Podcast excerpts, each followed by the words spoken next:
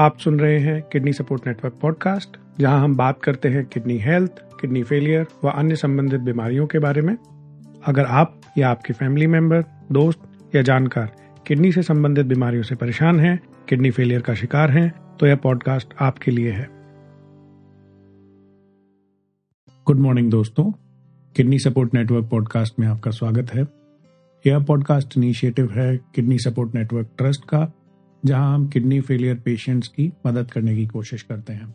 इस पॉडकास्ट में आपको जानकारियाँ मिलेंगी किडनियों के बारे में, किडनियाँ क्या हैं, हमारे शरीर में क्या काम करती हैं, किडनी की अलग अलग क्या बीमारियाँ हो सकती हैं और उनसे कैसे बचा जा सकता है। किडनी फेलियर के बारे में बात करेंगे। किडनी फेलियर क्या है? किडनी फेलियर की परिस्थिति में एक व्यक्ति के पास क्या ऑप्शंस, क्या उपाय हो सकते हैं? जैसे कि डायलिसिस किडनी ट्रांसप्लांट। इस पॉडकास्ट के माध्यम से हम मिलेंगे किडनी फेलियर पेशेंट से, किडनी ट्रांसप्लांट पेशेंट से। उनके अनुभव साझा करेंगे और उनसे सीखने की कोशिश करेंगे। साथ ही समय समय पर हम मिलेंगे जाने माने किडनी रोग विशेषज्ञों से नेफ्रोलॉजिस्ट से, और उनसे समझेंगे किडनी फेलियर से कैसे बचा जा सकता है। इसलिए आप या आपके कोई फैमिली मेंबर मित्र किडनी से संबंधित किसी भी बीमारी के बारे में जानना चाहते हैं, किडनी बीमारी का उपाय ढूंढ रहे हैं तो यह पॉडकास्ट आपके लिए है। एक बार फिर से आप लोगों का स्वागत करता हूँ। मैं हूँ आपका होस्ट मयंक शर्मा। पिछले लगभग 12 सालों से मैं किडनी फेलियर पेशेंट्स के साथ काम कर रहा हूँ। रोज़ाना किडनी फेलियर पेशेंट्स से जो डायलिसिस पे हैं, उनसे मिलता हूँ, बातचीत करता हूँ, उनके अनुभव साझा करता हूँ। और भली बात ही समझता हूँ कि एक किडनी फेलियर पेशेंट्स और उसकी फैमिली किस परेशानियों से गुजरती है। पेशेंट मायूस हो जाते हैं, जीवन से एक उम्मीद छोड़ देते हैं। पर मैं आपको बताना चाहूँगा, किडनी फेलियर हो जाने के बाद भी जीवन खत्म नहीं हो जाता। आपको उम्मीद छोड़ने की कोई ज़रूरत नहीं है। इंसान डायलिसिस पर भी बहुत अच्छे से जीवन बिता सकता है। किडनी ट्रांसप्लांट के बाद भी लोग अपनी पूरी ज़िंदगी बहुत अच्छे तरीके से बिता सकते हैं। एंजॉय कर सकते हैं। किडनी फेलियर का मतलब लाइफ का फेल हो जाना या लाइफ का खत्म हो जाना बिल्कुल नहीं है। अगर किडनी फेलियर पेशेंट्स भी कुछ छोटी छोटी बातों का ध्यान रखें तो वो अपनी लाइफ को और बेहतर तरीके से एंजॉय कर सकते हैं। इनमें से पहला अपने dialysis clinic dialysis provider team के साथ में एक पेशेंट की तरह नहीं, बल्कि एक पार्टनर की तरह काम करना। उनसे सारी बातें बहुत ओपनली ईमानदारी से साझा करना आपको क्या परेशानी हो रही है? और उनसे जानने की कोशिश करना एज अ पार्टनर कि डायलिसिस के दौरान आपके शरीर के साथ में क्या हो रहा है? काफ़ी पेशेंट्स हैं जो सिर्फ़ ये सोचते हैं कि डायलिसिस कराने हमें आना है, सिर्फ़ पानी निकलवाना है और चले जाना है। डायलिसिस सिर्फ़ पानी निकालने का प्रोसीजर या प्रक्रिया नहीं है। उस टाइम आपके शरीर के साथ बहुत कुछ हो रहा होता है।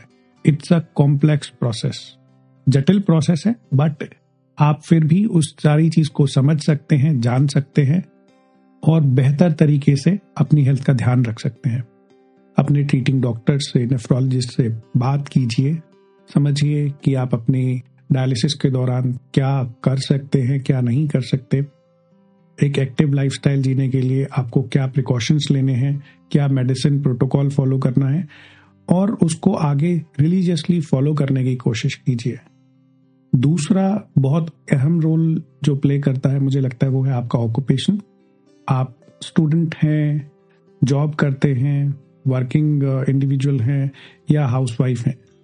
किडनी फेलियर के बाद में जब डायलिसिस आप ले रहे हैं तो आपको ये सब चीज़ें बिल्कुल छोड़ने की ज़रूरत नहीं है. If you give up on your occupation ये एक बहुत बड़ी प्रॉब्लम हो जाती है डायलिसिस पेशेंट्स के लिए. आपको अपनी ऑक्यूपेशन गिव अप करने की कोई ज़रूरत नहीं है।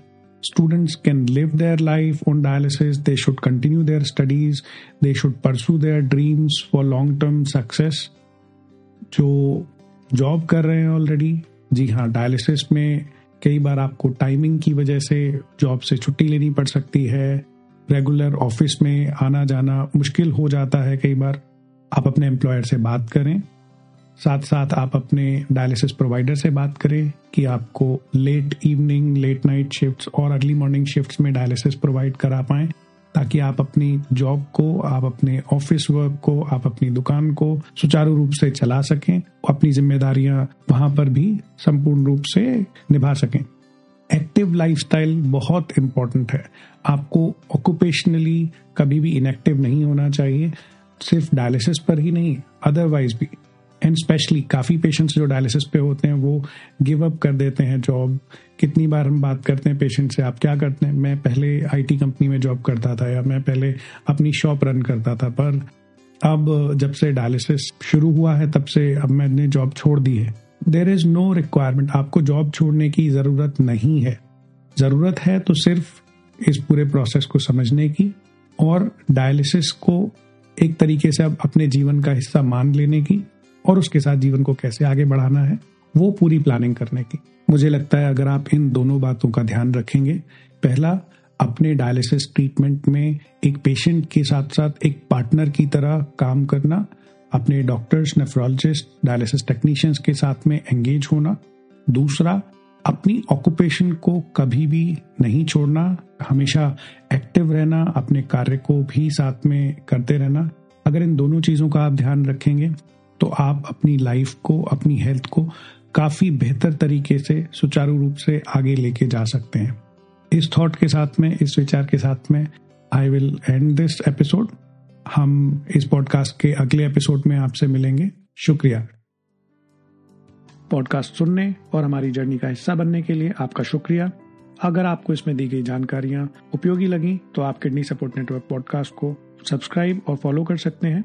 अगर आपके पास कोई सवाल है जो आप मुझसे या हमारे किडनी रोग विशेषज्ञों से पूछना चाहते हैं या आपके पास कोई सुझाव है तो आप हमें podcast at kidney support network dot com पर ईमेल करके बता सकते हैं।